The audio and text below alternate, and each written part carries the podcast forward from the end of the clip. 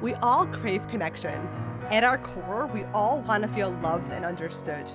Hi, I'm Nechami, founder of Karmela Cosmetics, a company that produces high performance natural beauty products and is dedicated to uniting and empowering women through the power of color. This is We Are Women, a podcast where women speak their truth and celebrate their victories. This podcast came about as a way to give a voice to all women because we all have stories to share. It's a place where we'll learn about each other and ourselves, dive into important issues that affect us, discover all that we have in common, and make some memories. So pour yourself a glass of red and get comfortable. Every night is ladies' night, and we are women.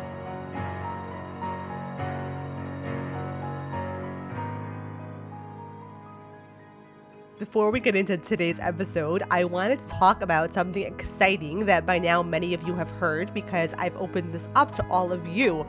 As many of you know, besides from my own business experience, I have an MBA in marketing. And in addition to Karmela Cosmetics, where over 300,000 women have enjoyed our products over the past three years, my other passion is as a breakthrough business and image consultant. What I do is I work from a holistic perspective with female entrepreneurs and help guide you to uplevel your marketing and business through different strategies, including actualizing your ideal self image, which is so important in this day and age of social media marketing and personal branding and we delve into your personality type to discover strategies that align with you and lead to increased visibility and profits for your business. It's so exciting for me when I see my clients experiencing breakthroughs and clarity, and this is what my passion for business and marketing is really all about.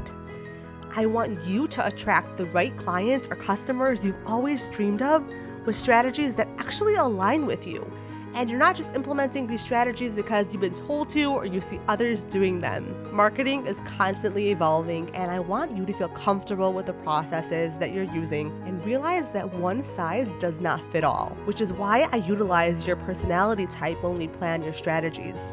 I'm a huge fan of the Enneagram personality system, and I see how much it's helped myself and my clients. So, this is one of the techniques that I utilize to help you on the road to success. As I mentioned, we also talk about your image and personal branding, and I help you become more visible and show prospective clients the value you'll be giving them with your product or service, and therefore gain the success and profits you've been hoping for. You can message me on Instagram or email me at nechami at karmelacosmetics.com for a free 20 minute strategy session. That's N E C H A M I and Karmela Cosmetics with Karmela with a K to see if you're a good fit for my program. I would love to speak with you. Now, let's move on to today's podcast episode.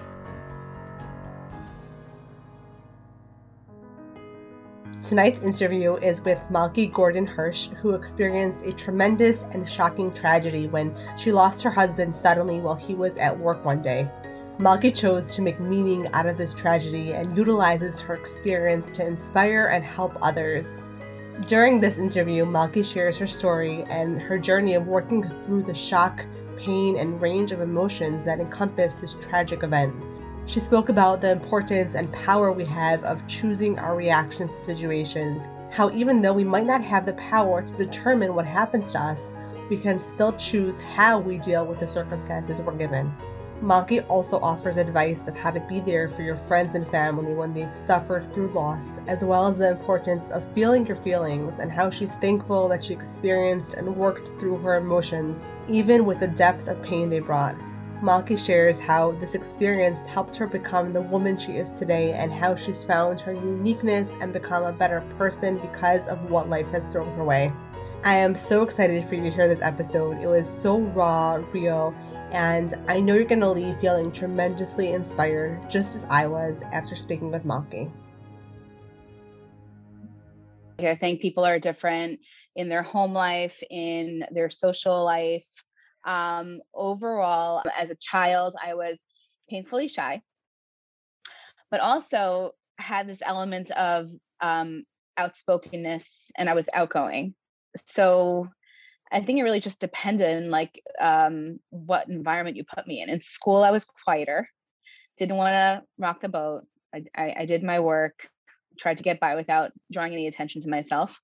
Um, I always had a small group of friends. It was never very, um, I was never the life of the party. I never wanted to be that person. Um, I never had a bat mitzvah. I was always very painfully like uh, self-conscious, and I I didn't want to draw attention, which actually is funny uh, considering what I do today.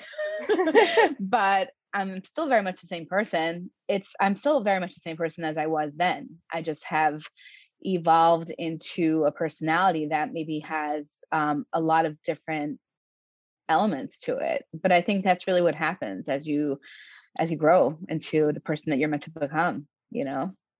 For sure. I totally agree. I wonder if if you always had that. I'm sure you always had that part of you, but you just didn't express it. Of course. Yeah. I was just I think people are very um they're very um insecure with uh saying um the wrong thing or what they perceive as being the wrong thing or maybe that not the thing that other people would say and I think that in my as I get older I realize that that's what sets me apart and that's what people like you know? Not that it matters what people like it's what i like it's what i think is funny and cool and um different. We want to be different. Why do we all want to be the same? For sure for sure. Yeah. Do how would you say that you you know evolved into that? Was it organic or did you consciously work on it? Definitely organic. Um i think that the things that happened in my life um i guess just place me into this current situation that I'm in that made me the person that I am becoming. And I don't, obviously, I don't, as frum people, we don't believe in randomness or coincidence. This is all planned. This is all supposed to happen the way it's supposed to happen. You do make choices in your life, but um, I believe that, yeah, like this is it wasn't organic it wasn't um it wasn't something that like i really worked on you know? Right. i didn't think to myself as a young girl like i'm this way and that way and i really love to be this way you know? It just was like i am who i am and i've always sort of been very much like let's just see how it goes. Like i've, I've never been a type a i've never been a planner. I was always very like chill about the whole thing of like let's see where life takes us. Let's see what today brings you know? Which has really helped so in terms of like getting getting one place organically i would say everything in my life in my life has been in an organic way.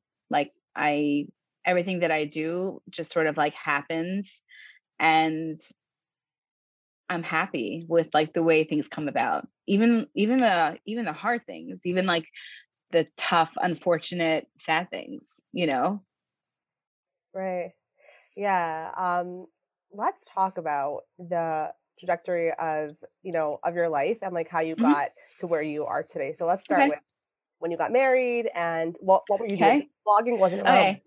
no, no, it wasn't. It wasn't. Um, and it's so funny how like I ended up doing something similar to it's it's really it's a family it's a family occupation at large like my family is very involved in media so it's sort of funny that we're all in that you know I, I, I guess dna is pretty pretty crazy like that you know um but as okay as a as a so I went after seminary. I came back from Israel and I had no plan. I had no plan. I had no idea what I wanted to do.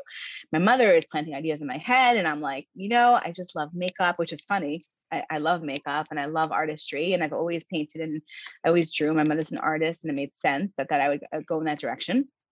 So naturally, I started studying psychology because you know would it wouldn't that be a natural segue? Not really. Um, but I was just trying to do everything like the way everybody else did it. You know, like I wanted to sort of like like we said before, I wanted to squelch that that individuality. I wanted to just be like, uh, let me just do what everybody else is doing. I don't want to like uh, you know, I'll, I'll, just be everybody else and do what everybody else is doing, and I'll get engaged and you know do something that's like you know easy part time. I don't know. Right. So I not it, it worked nothing like the way I planned, which again was okay because it took me to places that I never could have gone if I went the usual predictable route. Um, I started working for a makeup artist in the city. Her name is Ilana Harkavi, and she has a company called Il Makiage. And um, when I wasn't in class, I was working for her. Uh, she had a showroom on East 60th Street, Upper East Side in the city. Um, and I loved it because I'd just be painting all day. Either I'd be modeling for people for their master class or I would be cleaning up brushes. It didn't matter what I was doing. I was around the makeup and I loved it. Um, and then um after that, I I just like started looking in like different um directories, artist directories, photography directories to see if I can get an internship um, in in some capacity in like a photography showroom or like something with hair and makeup. And I ended up interning for an artist agency uh, in the city. Uh, and I, I went to maybe two or three of them where then I finally got a job in a place called I Group and I was there for years. I headed their hair and makeup division. So I was an agent for um, celebrity hair and makeup artists, and um, I would basically take care of their their schedules and uh, option their their work. So they their week would be filled with uh, different different jobs. That's a cool job. Yeah, yeah, it was a cool job. I um, was always on photo shoots. I it was it was the best of both worlds because I loved the people. I loved the work that the people that I took on onto my roster did. I believed in them, which is what you need. Um, and I also I was a people person, so like over the phone, that's where I really like shone, you know, because I wasn't meeting everybody in person. Um, for bigger jobs, like bigger campaigns, we would like do dinner and stuff like that. But um, I was this pisher 22 year old, you know, that went to Bais Yaakov and the only frum girl, you know, working in this industry. Right um, and um, at home at night, I'd come home and I'd be like in my house, like in the five towns, you know. So I had this like very larger than life job in the city. I met celebrities. I would like be on on shoots and stuff, and then I'd go home, and it was a really perfect balance for me because like it just also taught me that like whatever you think that you can't do, that you're not capable of, like there are no limitations. You can do whatever you want. Right. You really you're you are capable of doing whatever you want as long as you say to yourself, I can't do it. As long as you don't say to yourself, I can't do it. If you say I can't do it, then like that's you're putting that already out into the universe and you know, where do you go from there? But if you think that like anything's a possibility, if you work hard, what what what, what can't you do? So true. Yeah. So I did that. And then um, I met my husband and you know the whole office was like oh this is a good one this is a keeper like definitely go for this one and i was already like 24 25 so you know it wasn't like i was you know considering you know the orthodox community that we grew up in it was like a little bit like oh like i wonder if Malkie's ever gonna get married.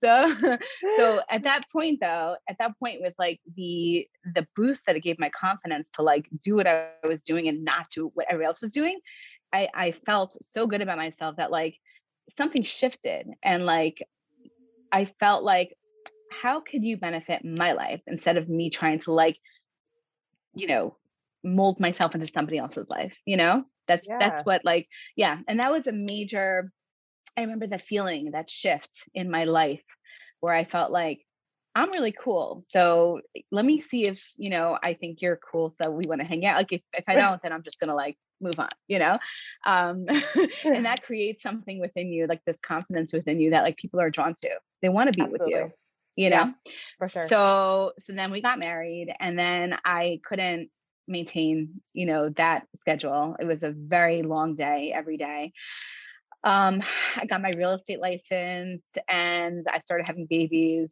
And then I started just, I guess, tooling around in the kitchen because I never really did that in my mother's house started cooking and uh, started taking pictures. And then I would be out in the grocery stores um, in my local neighborhood, and people would stop me and say, like, "What's for dinner tonight?" And I'd be like, "Oh my god, you you watch my you like you watch it like you watch my my Facebook post," and um, it just started like really snowballing and um, i started challenging myself and thinking like okay people are not going to want to watch me every night if i grill chicken like that's not exactly like a big you know to do. Let me try to make this or that. Let me try baking. Let me try doing things that like are out of the box. Let me try taking pictures even though i'm not a photographer you know, let me try doing different things. And i started doing different things and people started taking notice and then that's really where my brand began um, and at that point, I already had four or five children. I, would have every two years. I was on a schedule, a tight schedule. Um, and so, you know, my my outlet really just brought me into the kitchen because I felt like, you know, what does one do when you have, you know, kids every couple of years and you're just busy, you know? So I had my real estate license to fall back on, and then I was doing my food blogging. Wait, first of all, do, do you miss like that energy of the city and doing that? um, I do it. I miss energy a lot, and I've actually been approached a few times by different people that I knew back then.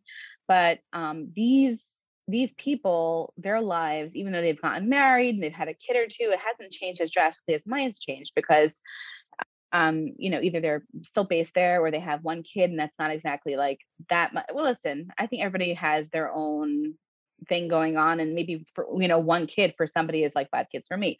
But um, I do miss it. I miss that that feeling of being such an individual and like also good at something that like people don't even like know exists. Like I loved that like when people would ask me, well, what do you do? And I'd be like, oh yes, let me tell you.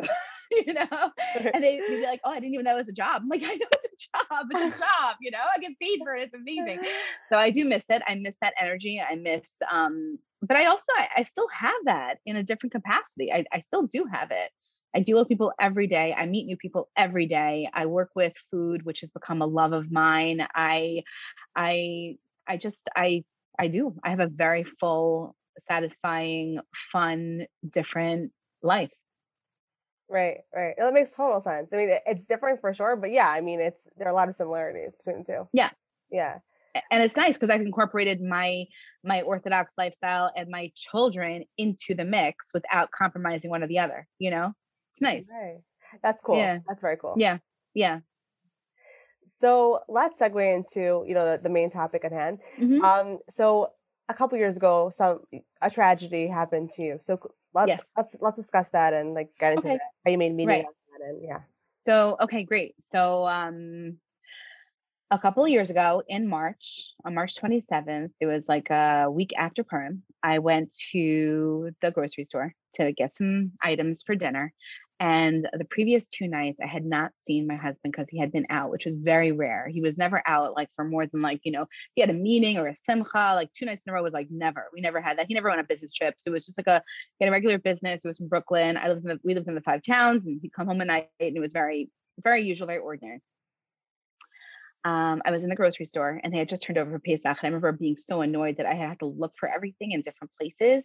And I get a phone call and I look at my phone and I see that it's my husband's business partner.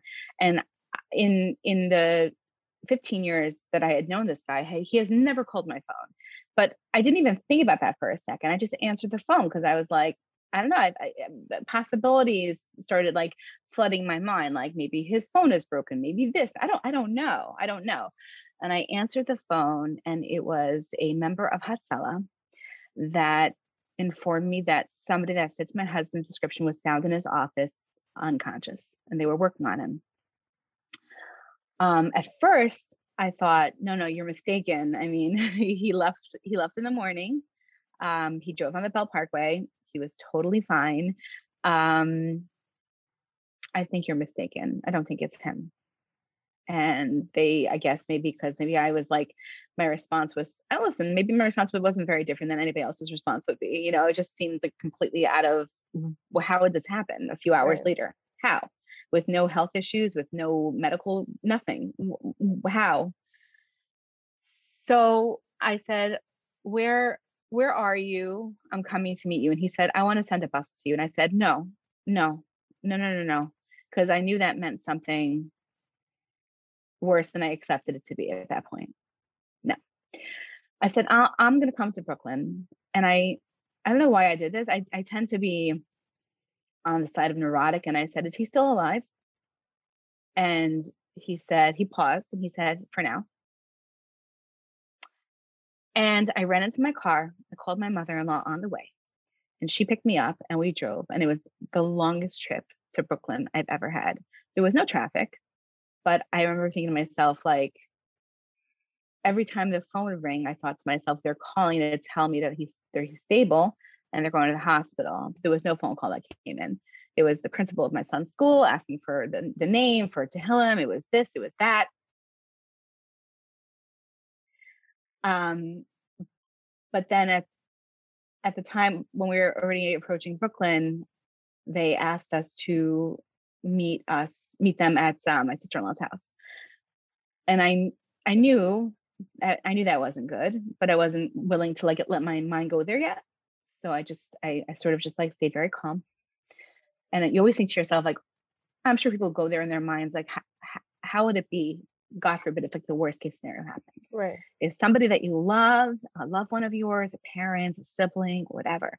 If you get a phone call in the middle of the day, completely unexpected, will you start screaming? Will you crash yourself? The, will you go on? The, will you kick and scream? Will you? What will you do? Um, for me, it was like the absolute opposite. It was like calm, calm. So we go to my sister in law's house and they sit us down and my mother in law's cousin sits down in front of me and she said, The thing we thought might be a possibility has happened. And I hear screaming, and I just get up and I go to the other room and I start making phone calls. Start making phone calls. I start making phone calls to my babysitter to let her know I wouldn't be there for Rosie when she got off. I started making phone calls and make sure my son's whereabouts because they're in school. I started getting messages from people they already hear. I think to myself, how'd you hear? How do you know? But apparently, when this happens to a 40 year old in the middle of the day, suddenly, without any indication that anything is, then it's big news and it travels very fast. So I leave the door, I leave the, the house, my sister in law's house, and um, my mother in law's cousin, her husband, is outside. He was one of eight boys, and his mother was pregnant with her eighth son when her when his father suddenly died one day no plan no no no no illness nothing i i looked at him and he said i hope you remember this me and my brothers are all family men and we're healthy. We're emotionally healthy. We're husbands and fathers. We're grandfathers. We were all close to our mother. We all grew up and we're all happy. This doesn't mean it's the end. It doesn't mean it. It just, it's going to be okay. Right now, I know that you're not going to accept it, but I'm letting you know that if you look at me and look at my relationship I have with my family and how how tight we are, how close we are, how we attend every simcha, every occasion for every brother. And this did not change us and it did not make us bitter. It's possible. It's all possible. You can still have a happy, beautiful life. So they drove us back to the na- to the five towns. And then all, all the stuff, you know, that had to happen happens, all the meetings, all the plans for the next day for the Levaya, for the funeral. And uh, it was i mean I, I, remember like little bits of it but like a large part of the week of shiva is like very blurry you know. Um yeah that was the beginning of the that was the beginning of my of my new life wow wow okay. you know at at 38 with five children. So young so young yeah. okay. There, there's so much to talk about here but um how did you manage to i guess like go on? Like how were you able to and plus you had five kids to take care of. Yeah yeah okay so so here's the thing that people don't realize they think to themselves you know if this happened to me i could never handle it because like how do you get up in the morning how do you do it so here's the thing when you have five children who have been scared like they have been by literally being pulled out of class one day and told that they'll never see their father again because he died suddenly at work. And you're the only parent left. I assure you that I am not alone in my thoughts and my actions, that you would do anything in your power to make sure those children grow up happy and emotionally healthy and do everything to just make things as happy as they could be under the circumstances. And I just wasn't willing to, knowing that I was the one here now um, and the one that was going to be the sole caretaker emotionally in every other way, I was not willing to compromise their their happiness for a few months of me wallowing away in my room in my bed. It was just never going to happen. And I'm a very stubborn person. So I and you think to yourself, I had to have the energy? And I think to myself, like, I mean, I did it, I did it every day for them, like for them every day. And, you know, my mother-in-law lost her husband, my father-in-law six years ago.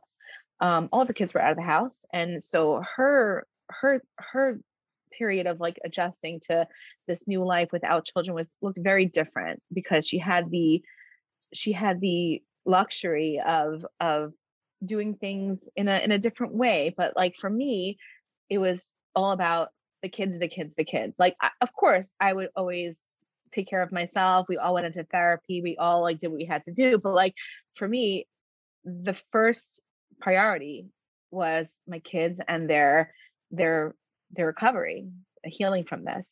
And as as we like went to get as we like embarked together on this journey of healing i realized that like the happier that they were like kids are really resilient even like with really tough things that they go through they're incredible like they're so strong and like you think to yourself how do they how do they do this but like kids are kids and they just want to be happy and they want to like go outside and play ball when it's beautiful outside and like yes there things that can be happening in their lives are still happening but like they're also like i mean I, there's a game happening outside i want to go on the game you know like they're just right. they're they're just they're simpler in their in their logic and it's beautiful to observe and so in the beginning when i would put my kids to sleep and and they'd sleep the whole night and they wouldn't wake up crying it gave me such an enormous amount of strength for myself because i realized like oh my God, if they can sleep an entire night and not wake up crying, missing their father, like that was today was a good day. Today was a good day, a day where they feel like I've got this and I'm protecting them and they have exactly what they need and they're not worried and they're not stressing out and they're not waking up at night because like they it's good it's good. So like different like there were like different milestones you know? It's like we got meals from our shul for you know a, a, a, year you know? Not every night but every couple of nights just to give me a break just to like make sure i can just like breathe and just sit on the couch and just do whatever i wanted to do but then like when i took that on again and i was like we're gonna have dinners that you always wanted and my kids come in at the end of the day and they they smell the dinner that they they were used to having before this happened and they realize that like even though so much has to change there's also so much that can remain the same. And you can still have the same amazing dinners that you always had because I'm here and I'm going to make it for you and you're going to love it. You're going to feel so good afterwards. And you're going to feel like I'm being taken care of. Like my needs are being met and I'm happy. it's going to be okay. It could be the simplest thing. It could be meatballs and rice. I'm telling you, people, kids crave routine. They crave that that normalcy in their life that they always had and when you reintroduce it back into their life like for example after shiva like not even after shiva it was it was a few days after he died i said guys we're going back to school we're going back to school. And they were like no i was like no we're going back to school. We're going to wake up in the morning you're going to make the bus. My kids made the bus the whole year. The whole year. My it was like it, it wasn't even a, it wasn't even a question. Like it was never i mean there are there are mothers and fathers that can't get their kids to make the bus under normal circumstances right. you know, you know? like like we did we started doing everything the way it was before. And that i think really it, it, it did so much emotionally for them i'm sure yeah that's amazing that you did that because it could not have been easy for you it couldn't have been easy, but like I'm telling you right now, people ask me these questions like, how do you do what you do? How do you seem so happy? I'm like, it's not that I seem, I'm not acting. Like, this is me. I, I can't even do that for your benefit. Like, I wish I could change my personality so you think that I'm this way or that, but I am, I am the way I am. There's, there's no, this is it. This is it, you know? Um, I, I I did things by instinct. I I thought to myself, like what they need is the stuff that that kept them happy before what kept them happy before you know and it's me waking up with them in the morning and it's making sure they have breakfast and then like seeing them off to the bus and then when they get home i'm here and there's dinner on the table and there's you know help with their homework and then they play outside and it's it's those little normal regular everyday things that that made us it gave us the capability to get back to our life even though it was a little bit new it looked a little different as as quickly as it as it as it happened. So yeah, wow. not easy, not easy, but like again, it's like it's doable. It's doable. Right. Yeah. Right. This is yeah. It, is this the advice that you would give other people who are who are going through? I do it all the time. I do it all the time. Yeah. I get phone calls a lot. I've become this like I don't know. I don't I never wanted to be this for people, but like listen, like this is this is my observation. This is the way I've taken the the scenario that was been handed to me and that it's been said like basically like you know God was like, "Okay, here's your life. What are you going to do?" And I was like, "Okay, well, this is what we're going to do." Now, I mean, it might not work for everybody maybe some people will say like i can't do that. I'm not strong enough. I can't this you know like for example like there are things like already set up in my in my family life already that like made this as maybe a little bit more it was a little easier to transition into because you know he he worked a lot during the week. I did not see him. So it wasn't like he was home the middle of the day and i was like missing him middle of the day. Like i never saw him you know? Mm. so then I would like sort of play like mind games with with myself, like in the beginning, where I'd be like, okay, it's 7:30 and he should be coming in the door right now, but he's just he's running a little late. You know, I would I would do this to myself to like just sort of like ease myself into like my new reality. And and I don't know, it, it works for some people and I don't know. It's just for me, I have to, you know, it was the things that it was like that. It was, it was, it was me um just doing the things that I loved that made me realize that like I am still here and I'm still a person. And if my kids see me happy because I'm keeping myself happy, they'll be happy. And that's it. Like that's what we did, you know? For sure. So we were just discussing the aftermath of, of what happened, getting back to quote unquote normal life. So yeah, could you share a little bit about that? So yeah i mean listen in, the beginning everything that he was here for it was like it was literally painful to have to like go through Yom Tovim and Shabbosim and all those occasions, uh, graduations and seder, all those little things that like you know you always had a mother and a father there for, and then it's just like all of a sudden just me, and the idea that like I all of a sudden would not have a man at the table saying kiddush or or challah or or just I guess having that like special relationship he had with his sons. I mean, it was terrifying in the beginning. It was it was painful. It was painful. Like I remember being at the table and I would actually have to excuse myself because I couldn't I couldn't spend the entire meal without like breaking down at some point. It was it was really difficult. It was re- it was really hard. Um, but as I said before, you practice this stuff, right? And every time's first time of anything is going to be the hardest, but you get through it because the minutes go by and the hours go by, and all of a sudden you realize, oh my God, I did it. That Shabbos meal, it's done. We're never going to experience that again. There's always going to be, remember that first meal? Remember that first Shabbos? Oh God, that was painful. But guess what? We've had so many more. And every single Shabbos since then, and I swear this is a gift from my husband, it's a gift from God, has been beautiful. They're beautiful and they're happy. There isn't a Shabbos that we sit at the table that anybody breaks down and cries. Never. That first one was pretty horrible. I won't lie it was it was it was pretty pretty traumatic you know yeah they couldn't stay at the table they cried for their father it was so it was so sudden it was so it was so deep it was so heavy they're such young children how did they how do they justify this in their minds how do they how do they deal with this kind of pain for a little child, for an adult, it's difficult. For a child, it's nearly impossible. How do you do that? And um, I would do these things and I would literally just grab at straws. I promise you, like I, I, I would, I don't even know where this would come from. I would go into my son's rooms at night and I'd be like, I know this is difficult right now.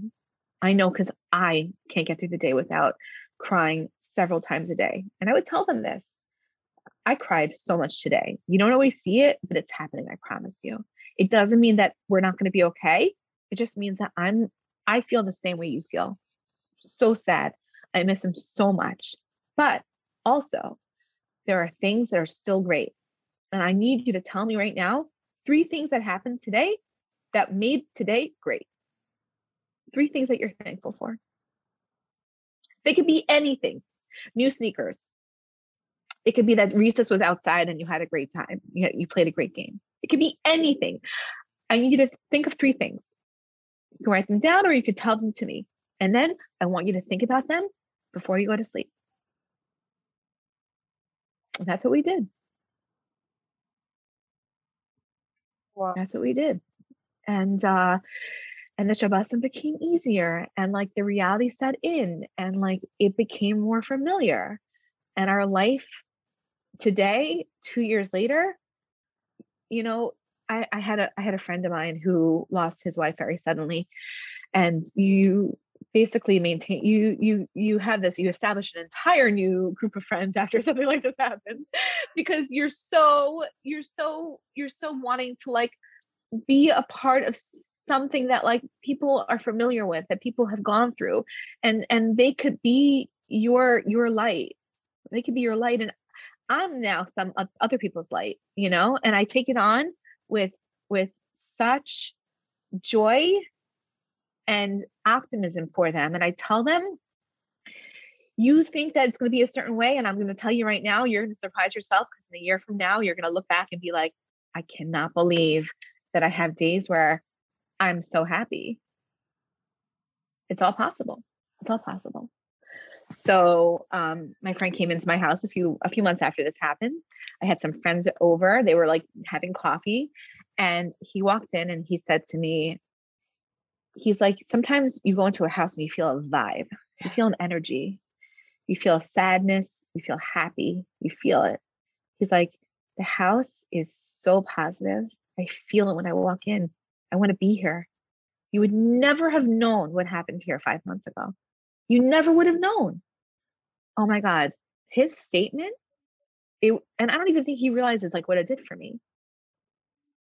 It, it, it, it, it gave me that push to like be like, okay, okay, we're not going to be that like oh that house that nobody wants to go in anymore because like we don't know what we're going to see when we go inside everybody wants to be here the same as they did before all my all my son's friends come over and they play. There's always games happening here. Shabbos is always happening here. My Shabbos table is always full of company here. I'm refusing to limit myself because of what happened. I'm still here. I'm the same person. I'm better. So people want to be here more. They want to be around me more. Now that's the worst thing that happened through this whole thing, then I'll take it. You know? Wow. Yeah, that's a major kudos to you for making for creating that environment and energy in your house. It's again, it's it's creating it. It's creating it. You have that power. You have that power. If you if you if you decide after this happens that you refuse to see people people you don't want to see people you don't want them coming over to help you you don't want them talking to you or having them listen to you you don't want then that is also possible and the possibility is going to look very very different the outcome is going to be very different than my my dynamic today my household today you choose did you have anyone help you like come in Yes. Oh my God. I mean, yes, I had so many things in my life fall into like a place. And I thought to myself, how did this happen? But then, like, why are you thinking that? Well, I'm even asking that question. Of course it happened because God was like, okay, I'm gonna, I'm gonna, I'm gonna, I'm gonna serve you some some major major stuff right now but i'm also to help you and you're to see you're to see within this whole thing that that there is good stuff that happens and bad stuff that happens. And they're both they're both the way they're supposed to be they're they're both meant to be the good and the bad. I recognize it both you know mm-hmm. there are gifts and even the bad stuff that happens in my life. Tremendous gifts tremendous gifts that happens in my life from from this tragedy. It's amazing. It's incredible that i can even say that and like be okay with saying that and having people hear it. It's so true. It's so true. I mean um yeah i had somebody that moved in. Um she was here for a year and a half. She was like she was like my nanny, but she became a part of our family. She comes with her husband today. She met her husband four months after she moved in here, and it was almost like this was her mission. Like this was her, this was her, this was her tafkid. Like at that point in her life, she had to be here. And and because she was here, I'm not saying, I mean, this is how it happens in her life. She was set up with her husband four months after she moved in here. And it's a guy that had been mentioned to her for probably seven years prior to oh. that, on and off. And the timing just worked. And they started dating. And she gave me nine months of dating him and then an additional four months of engagement.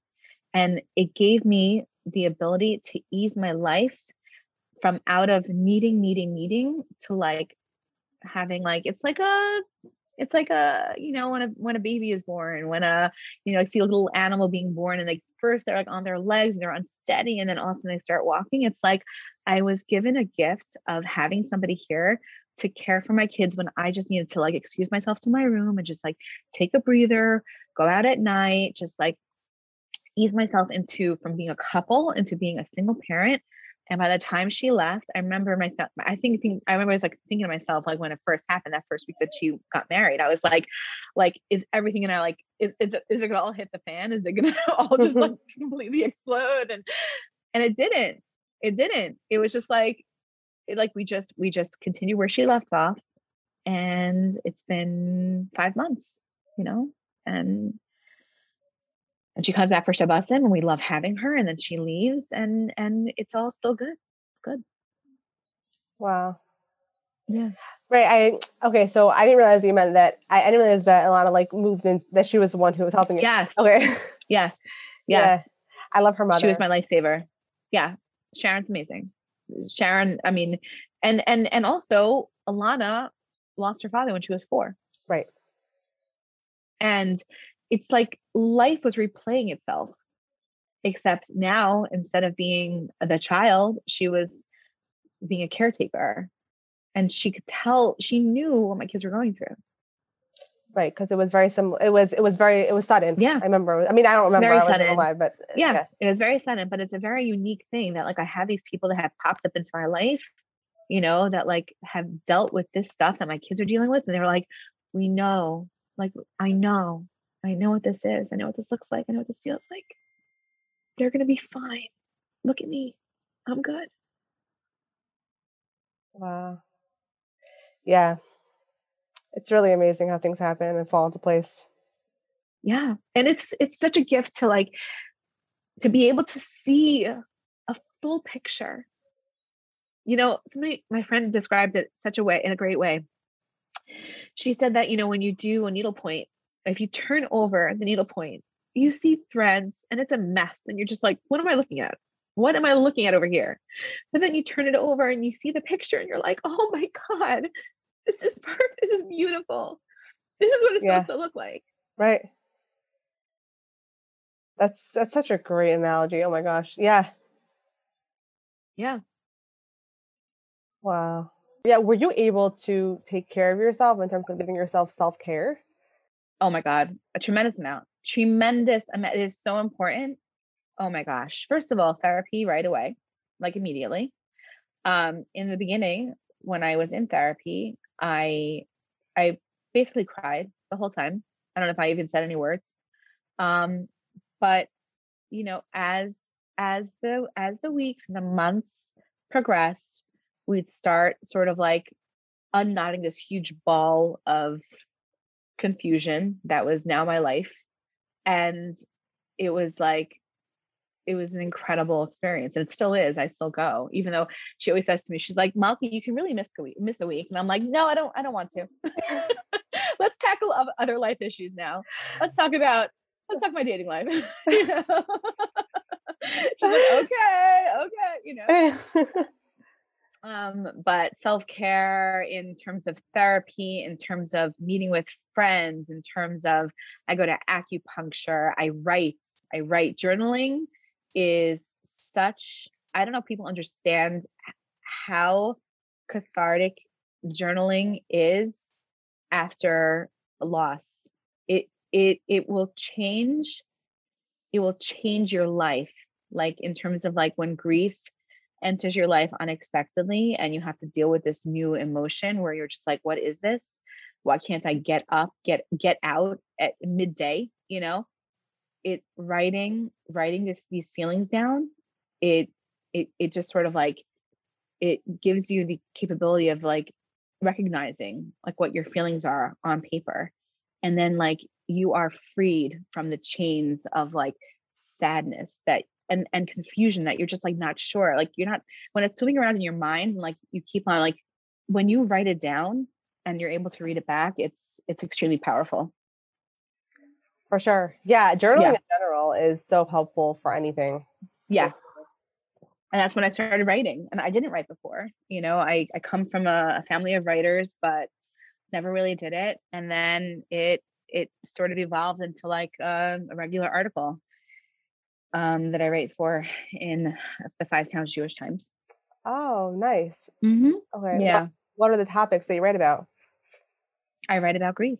Oh. I write about grief. I write about my family, my whole my family life, like what happened, and you know, and it, it's evolving every week. Like now, I'm sort of transitioning into like I don't want to be this. I don't want to speak about the same thing all the time. I want to speak about like my kids growing up, and like I want to write about me. I want to write about the people that I meet, and like the positive because like when you when you put yourself out there in a in a in a positive manner in a in a beautiful light where you show like the best parts of yourself people there are certain people that are like attracted to that and they're drawn to that and you're going to just be attracting a different caliber of, of people in your life. And when you're sad and you can't get yourself together and you just can't understand like why, why am i even here? Why am i even here? What am i doing here? You're gonna again like if if you even attract anybody you know it's not going to be the people you want to be around you know? So yeah. Yeah it's like different vibrational levels you know? Absolutely 100% yeah. It's it, it's it's actually a thing. People don't yeah. realize how how powerful like yes you know we're people we're limited uh, uh, we're not god. I i couldn't have ever i could never have predicted this would be my life ever ever.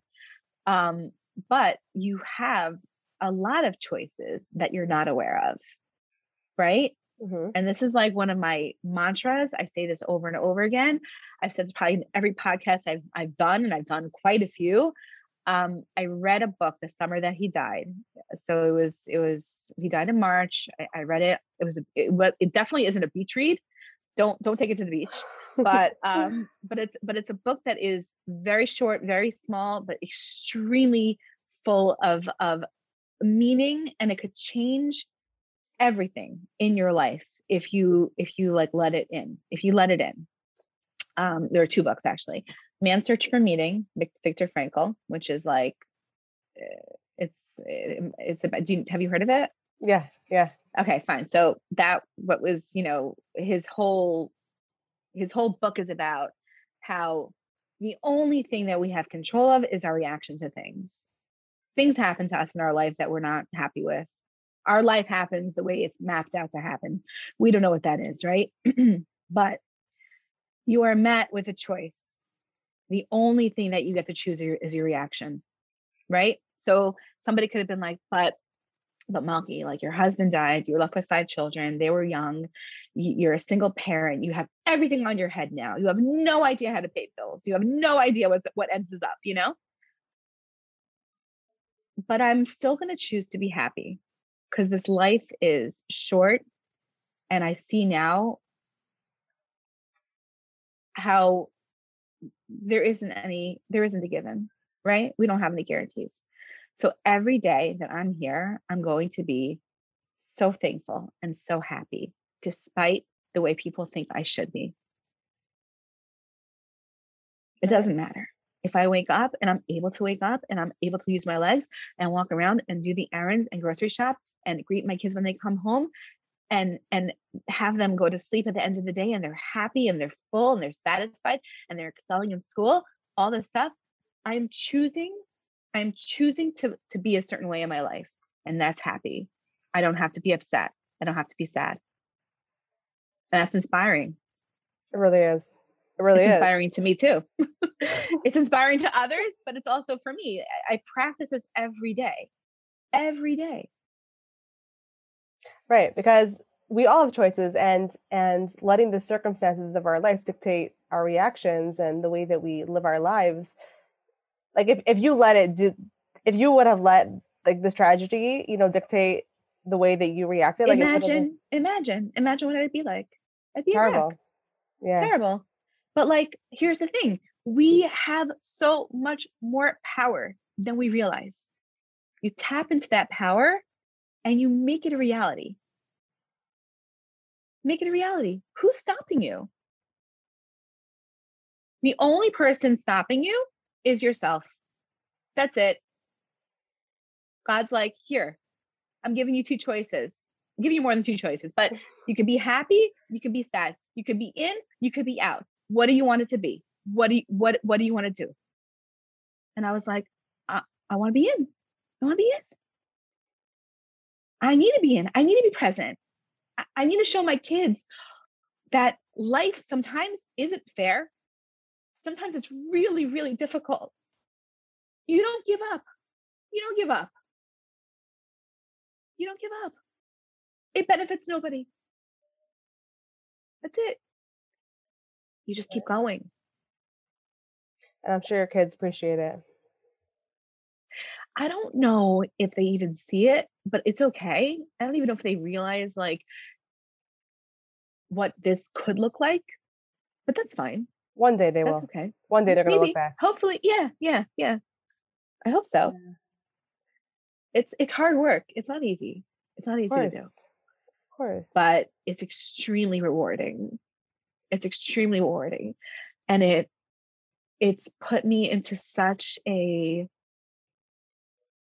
at such a point in my life where I never, I never, the things I used to stress about in my life, I mean, hilarious, like comical, silly, stupid. Like, why even waste? Why am I even wasting like a moment of time thinking about this stuff? Eh, and and now it's just like all this stuff. Like my eh, when I wake up in the morning and it's a beautiful day, I'm like, it's going to be an amazing day today. I'm so happy. the sun is out. I get to take a walk. Like like little teeny things. But they're major. Cuz you're alive. Sure. Right? Right. It's crazy how we change the way we think when things happen to us. Yeah, for sure. People do crazy things when they're either met with illness or they see something like a firsthand tragedy. They start to like they start to like sort of like measure and weigh like their their life they start looking at things differently they're like wait what on earth was i doing before? Like i was so petty. I was so silly. Like i would worry about silly things that didn't really deserve worry. And then you just sort of like all that stuff all that fluff it just goes out the window and you're just like let's just focus on like the really important things here. Everything else is like fine. Let's not even think about it you know? We don't have to worry about that you know? Right. and it just like it, it improves your life tremendously. It really does. For sure. Yeah, sure it does. In general, like the levels, like the happiness vibrational level is high, is up here, let's say, right? And then the low vibrational level is like grief and sadness. Yeah. Yeah. That makes sense. Yeah. I, I I wrote about an article just about about us being energy. People don't even realize like what like what we have, like what we're capable of, like the power that we have over you know, changing attitudes, changing everything. You know, we have a lot eh,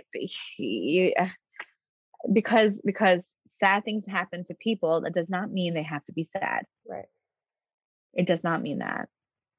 And because people have everything, it doesn't mean they're happy. So figure it out. It's not, you know, like think about that for a second. You have everything. Shouldn't you be satisfied and just like, no, you know, no. People that have very little strive for more. People that have a lot don't even realize like what they have. You know, it's just like you just I start, I don't know, you just start thinking about all this stuff. You start like seeing, observing people differently after this kind of thing happens, you know? Right. For it's like I had, it's like my grandfather when he had cataract surgery. Um, after his surgery, he opened his eyes and he was like, oh my God. Like he he didn't see before. He didn't see. Everything was cloudy. It's the same thing. Like I see everything clearly now. Wow. Yeah. And how did how did other people, by the way, like react to this situation? Did, did he feel like people looked at you uncomfortably? Because I feel like this happens a lot. Oh my god, it was it was it was honestly it was it was really painful to be out. I would I literally would start hiring people to cut my kids' hair in their house because I didn't want to mm, I didn't want to meet people in public and it was it was unavoidable, you know. I've been living in this neighborhood for 30 years. I'm, I'm, you know, everybody knows who I am. I know everybody, it's like one of those things, but every time I would go into a room and people would see me, they would cock their head to the side and like squint their eyes and like have this little like expression on their face. And I was like, please don't do that to me. Please don't do that. I feel, I feel bad enough. Like, don't, don't look at me like that. Don't look at me like that. You know? Yeah. I didn't realize what they're doing, you know? for sure. so, um, but but you know what? Like things, uh, the life keeps on happening for everybody around us, including yourself. So don't think for a second that you know your world stops because something in it is you know huge and you think it's going to stop it. It doesn't stop for a second. But um, yeah, life happens and COVID happens and things started happening and all of a sudden, like you know, in the matter of a couple of months it was like, oh, remember that? And now, you know, there's a lot more that's gone on since that happened. And at this point, I've worked on myself so much that I don't think people look at me like, oh, they look at me like, oh, look at, look what she's done. That is impressive. Look, look at that. So that's great. I'll take it. I'll take it. Yeah. We also like just like talk about for a minute that no one this is a really important thing that no one wants to be looked at as like, oh, poor her. You know what I mean? Nobody. Like, what you've nobody. No, nobody wants that. you know? I mean, I don't know. Like I my parents would get it too. My parents would go places too and they get the same expression from people. And I'd be like, guys, like, stop it. You know, everybody listen, everybody has. Everybody has something. Sometimes more than one thing, you know? don't for a second think that like if my thing is aired out in public and everybody knows what happened because it's like one of those things that like you know just because yours is secret and it's hidden from the world doesn't mean that doesn't it doesn't exist okay right but i'm i am not the kind of person that would just like go over to somebody like that and like mama i'm really sorry you know like i'm not doing right. that you know i'm gonna be like okay this is what we're gonna do ABC. Okay. I will tell you what I've done to feel better than I should. And we're gonna we're gonna get started, you know, whatever. Um, yeah, nobody wants to feel that way. Nobody wants to feel that way because it it it it, it then like instills this like insecurity in their mind, like maybe I shouldn't be going out. Right, right. you know, I would walk down the street in the beginning and like people would be like, Hi, it's so nice to see you out. I was like, um, I have to grocery shop for my children.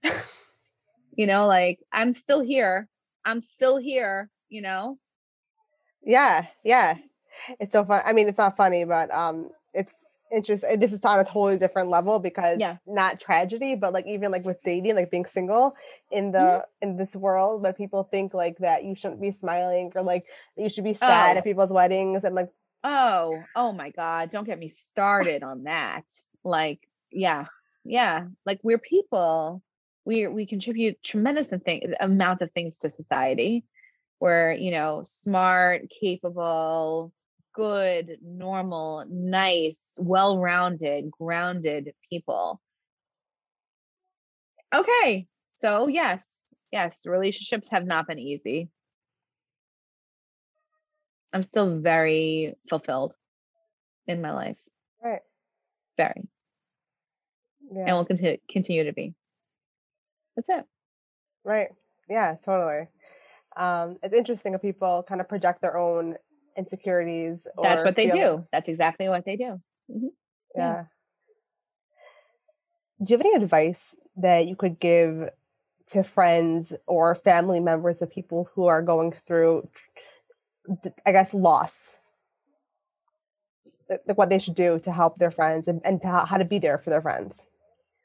Um, yeah, listen, I think each person is different. So for me in the beginning, I didn't, I wasn't obviously as vocal. I was still sort of like processing a lot and it takes a while. It doesn't, it doesn't hit you all at once right. when, you know, something like this happens. It really, like your body completely goes into like, like it, it, it, it goes into like protective mode and it, and your everything sort of just like freezes and and uh, I can't describe it, but like it takes time for like everything to like thaw out and for your mind and your body and everything to sort of like process what has happened.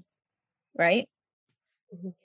Um, in the beginning, I didn't want to leave my house because I didn't want to like get looks and get like whatever reactions from people.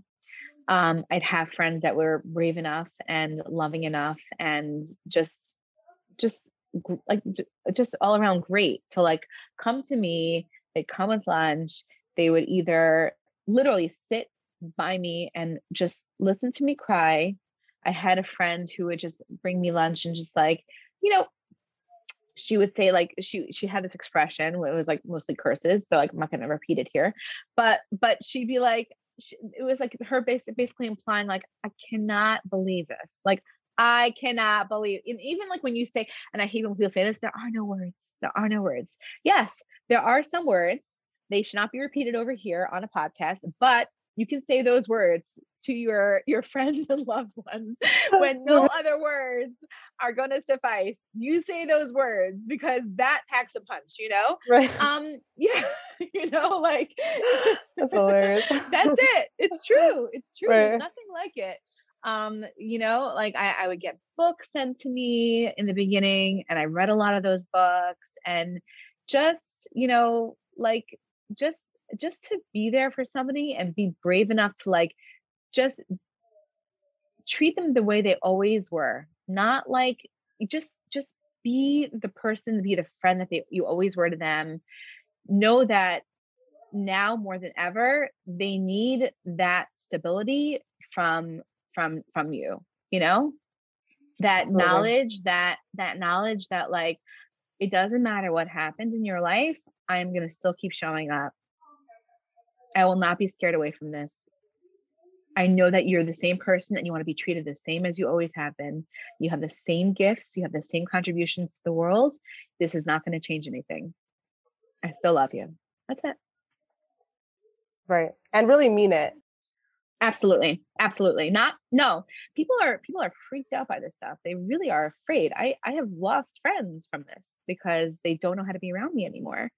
And in the beginning, all I wanted to tell people was I'm still here. I'm still the same. I'm the same person. It happened to me, but it's not going to change me. It's not going to if anything, it's going to make me better. Watch. It's going to make me better. Right. And it did. Wow. You're amazing. Seriously. I mean, you're so inspiring. like this kind of conversation. I'm just thinking like, wow, wow. Like, yeah. Yeah. It's but like you said before, it's about it's about the cap- it's about the power and ability as humans we have given we have we have so many gifts that we are given that we don't even we're not even aware of we're not even aware of the power that we have to change our reality. And that is a gift from God. And you don't take advantage of that. Like you don't take advantage of getting up in the morning when somebody that you know isn't able to. You wake up in the morning and you get yourself together and you go out. That's it. it's mind over matter. You know, I had a, a bereavement counselor that, that came here, you know, after right after he died.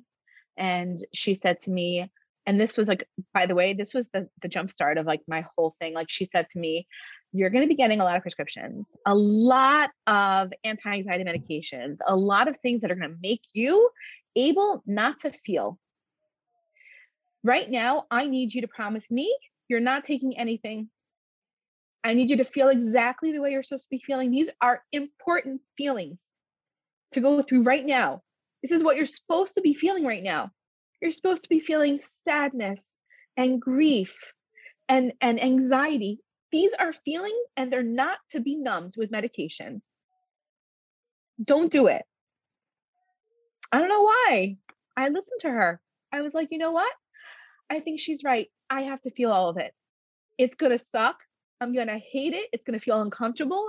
And I'm going to feel like, how am I going to get through this day? And then you do, you get through it. And then the next day, you're like, I cannot believe I did it. I am capable of doing so much more than I ever thought without medication, without hand holding. Wow. Right, it's true. It's true because there are two options, and you you chose the one that's that that led to growth. Yeah, wow. true. I mean, it's it's such it's such a valuable tool because we have so much available today. We have so many things to like make sure that like everything we coddle ourselves constantly. You know, everything has to happen at the speed of light because of technology. Like nothing has to be hard anymore. Nothing is waiting anymore. Nothing, every, you know, medicate, you know, if you're feeling something in your butt, if you're not, if you're anxiety, no. This is stuff, this is this is human, this is this is nature. This is the way we're supposed to feel. Feel. What does it mean? You know? True. This is the stuff we're supposed to go through. It challenges us and it grows us. It stretches us to be so much better than we ever thought why would you take that away from yourself? Right. These are tools that I, it's uncomfortable. you know what? You know, um, there's a as a girl um, on Peloton, which I haven't taken like months, but I should. Um, Robin, and she always says, if it doesn't challenge you, it's not going to change you. It's true. It's the only thing that's going to change you in life. Is challenge, is discomfort. Not the easy stuff. It's not the easy stuff that makes you a better person. It's easy. It's simple. what does that teach you? Life is not easy. It's true. Totally. Yeah. Wow. Don't you feel better about yourself when you are able to accomplish something that you thought I I didn't think I would get through that. I didn't think I can I don't think I could, I didn't think that I was able to to to do that to problem solve that to to graduate to to this to that and then you do it and you're just like oh my god like i am more impressive than i ever thought hmm. and now it's done you've done it and now it's never going to be that first time you did it you've done it it's done you could do it again so true right yeah wow by the way, do you feel like the situation helps you become even more like I guess unique? Yeah. Definitely. Yeah. And also, and it's crazy to say this, but like I I I, I say this to like my therapist, I say it to my friends. Um, this part of my life is the most defining part of my life. This is the reason that I was here. 100%. Wow. And I think to myself, like, why? Why can't I just be like every other girl that, you know, got married and had a family and this and that? This part of my life and the way I've tackled this this whole section, this whole parsha where it should have been, it should have looked very different. This is this is one of the defining moments of my life that's going to set me apart from everybody else. For sure. Yeah. Yeah. Wow. Okay. Okay, so let me ask you the question that I ask everyone, which is sure. what is something that you hope the next generation of women won't have to struggle with? Oh God. I think there's this unfair expectation placed upon women in general in our in our orthodox community right mm-hmm. um a, it's a tremendous amount of expectation in general even with the women that aren't you know we are expected to be you know presentable at all times and educated and polished and pretty and like look and feel and sound and be a certain way and i feel like guys like get away with like like not needing or like any of that stuff. They're just they just like sort of they're like I'm here, I'm here, you know. and women are trying to constantly prove themselves, you know. I hope that women in the future generations realize like how awesome we are regardless of all that. Like we I don't know, I've always like grown up and I've always been so in touch with my femininity and I love being a woman with all the with all the stuff that we get we don't love you know but like oh my gosh it's such i mean it's such a powerful thing to be and there shouldn't be any of that like second guessing yourself or insecurity just in the knowledge that you are a, you just being a woman and and juggling the things that we have to juggle daily um and even if it's imperfect and it doesn't look the way that you thought it should look we are such impressive beings and we're so and i just i want my daughter and other women out there to recognize that that you know there doesn't have to constantly be like proving yourself to everybody like we are we are good just because like we are women and it's yes. like you know what i mean? Like i i i i love i mean i love being a woman. I love it. I really I do. that. yeah same. Right? yeah totally totally. I love every part of it. I love you know like and there's just so much we have so many gifts to like give over um i guess just to like tell women to like tap into that potential and that power that they have you know we are right. tremendous multitaskers. We get so much done in a day. I mean, sometimes when I go through my day, I think to myself, oh my God, that was one day. Yeah. One day. You know, could guys do that? No. no, you know? Right. Women women have this like part of their brains I'm sure men aren't born with. I don't know, you know, the ability to get so much taken care of and still, you know, not break a sweat. Right. It was right. easy. I love that. yes. Uh, okay, so Malkie, where can people find you if they want to learn more about you? Oh my God, uh, literally everywhere. Um, so I have an Instagram page called Kiss the Kosher Cook. It's my it's my cooking and baking blog. Um, that's my Instagram handle. I have a Facebook page as well. I also um, I also uh, send out my articles every Wednesday night on my a Facebook profile, my page, which is Malkie Gordon Hirsch. I'm in the Five Towns Jewish Times on the front cover every Thursday. The paper is distributed in the five towns and surrounding areas, Queens and Brooklyn, even out of town. Um, and I think I've covered it. Yeah, that's it. I agree. I'm going to put all that information in the show notes. Perfect. Yeah, yeah. Um, thank you so much for joining me today. My pleasure. It was so much fun. Thank you so much for having me. That's all for tonight. Thanks so much for listening. Connect with us on Instagram, Facebook, and TikTok at Karmela Cosmetics. That's Karmela with a K. And on our website, karmelacosmetics.com. If there's a woman in your life whose story needs to be heard, send me a message to let me know who she is and why she means so much to you. If you enjoyed this episode, please leave us a review. We'd love to hear from you. We'd love to know your thoughts. We want you to feel heard.